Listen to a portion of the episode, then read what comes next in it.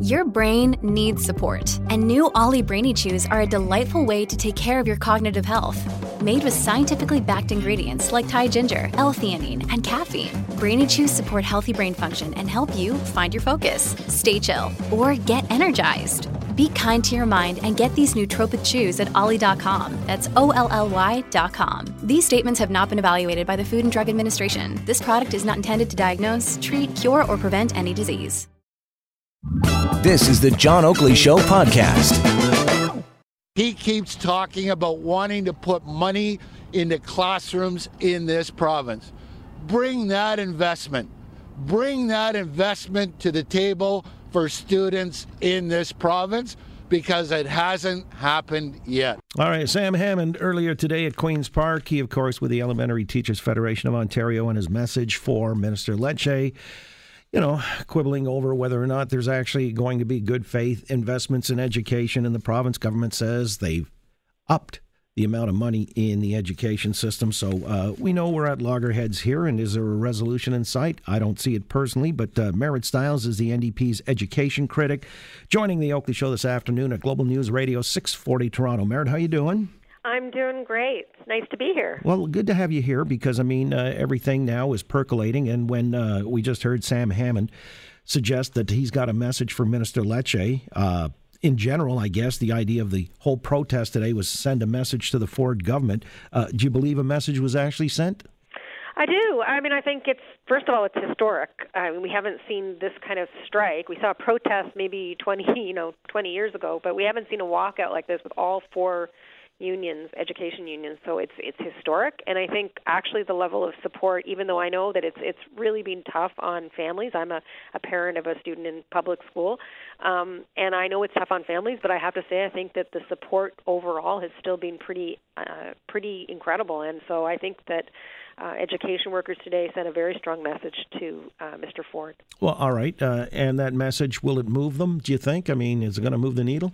Well, I don't know. I hope so. I mean, I got to tell you, we we spent a lot of this week in the NDP and the opposition, uh, bringing in the voices of parents and and students into the legislature. You know, t- sharing uh, letters that we're receiving uh, with the Minister of Education and the Premier. Uh, look, you know, we should not be in this place. I, I certainly don't want my kid not at school today. I think that's I speak for all parents. Uh, I think most I think education workers want to be teaching and and and and teaching those kids. And here we are. And this this is at the feet of Doug Ford, right? Because uh, we shouldn't be out. We shouldn't have two million kids out of school today. Uh, the premier is not doing his job if we don't get a deal.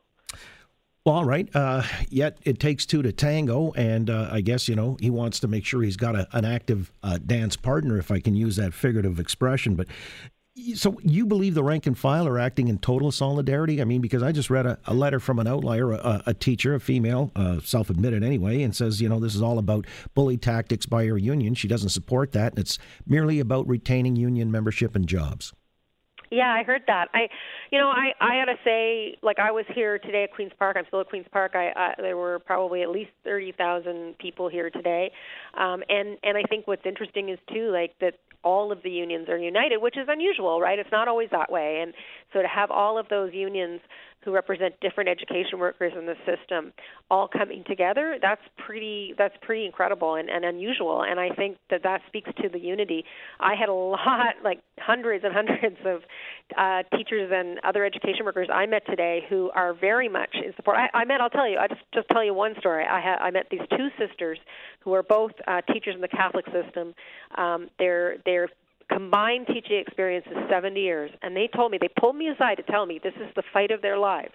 That's how they see it. So you know i'm sure there are people who don't necessarily support it um, but and it will get harder. But but the support among the membership does seem to be there still.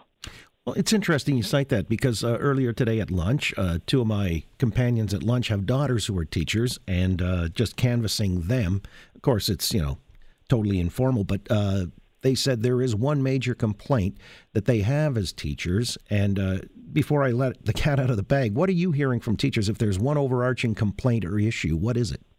Well, I think that for a lot of the teachers, it's the lack of support for kids with special needs. I, I, that is probably the number one issue I actually hear from teachers themselves, and classroom size for sure. Like for them, that's that's about the quality of education. It's about their ability to manage a class and the kind of ability to reach those kids at the back of the class who are maybe you know, having more struggles that they can't necessarily literally reach um, the bigger the classes. So that's that's a real struggle for teachers. It's about the quality of the education they can provide. But I think that that really for a lot of teachers, and we saw this happen under the Liberals too, right? Like we've had years and years and years where we are not seeing the kind of support in the classroom for kids who are struggling and for kids with special needs that we need to have. That is a that is a, that is a real problem.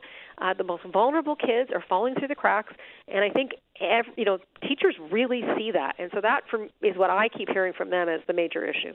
Well, that's interesting then, because uh, the other day uh, we were apprised. I guess it was a piece in the Globe and Mail, and I was citing that uh, the last Friday of negotiations with uh, the Elementary Teachers Federation it broke down on the issue of benefits. And uh, whereas the union wanted like a 7% increase, the government was offering 4 And, you know, it got into the weeds with copay, no copay. And I thought, really, uh, is that what this is about? I thought it was about the quality of education and caring about the kids. Why wouldn't the unions then make concessions on wages and benefits? Well, you know, that that is in the weeds, right? Like I'm not at the bargaining table and I I don't I think that, you know, honestly a lot of those things I've heard the government raise those issues a lot in the last couple of days saying that that's what the sticky point is. That's not what I hear when I talk to people who are around the table on the other side. I I don't know. But I got to tell you that for sure that is not what teachers are obsessed with right now. What they're really worried about is that the government's already started to increase class sizes. They're already seeing the impact of these cuts and it is it is changing the way that they can teach and that's a real problem and for as a parent you know that's what i care about right and i think um i think if if we all know that that the quality of teaching is going to get worse look there's a reason why some pe- wealthier people put their kids in private schools because they can get a, a, ratio of 14 to 1. Yeah, and you know why and that, that is, though? That's not what we, that's not no, what but we Marit, the public schools. Marit, the answer to that is the private school teachers aren't paid what public school teachers are. Yeah, well, that's true. And they also aren't necessarily as qualified, right? Well. But that, that's true, too, right? And so, you know, I, I mean, I think, uh, you know, I think unfortunately that what we have here is a government that that is is trying to um, cut uh, costs. They they say they got to deal with their deficit, but then you know where are they cutting? They're cutting out of schools. We cannot afford this. All right, but listen, our our priority. Uh, okay, if we were to uh, accept that, and uh, as you're hearing from parents and the teachers as well, but you know, as I said, I heard from a teacher earlier, and uh, you know, she says for example, that uh, it's all about jobs and uh, protecting those and union dues and yada yada. But if wages and benefits, just to back up for a second, uh, is one of those sticking points that was brought up in the last negotiating round on Friday, there seems to be a disconnect between the teachers and their union. The union's still playing the wages and benefits thing, that card, uh, and the teachers just want more money poured into the classroom for the sake of the kids. So the union should concede on that point. Shouldn't that be a, a point that might might break the logjam?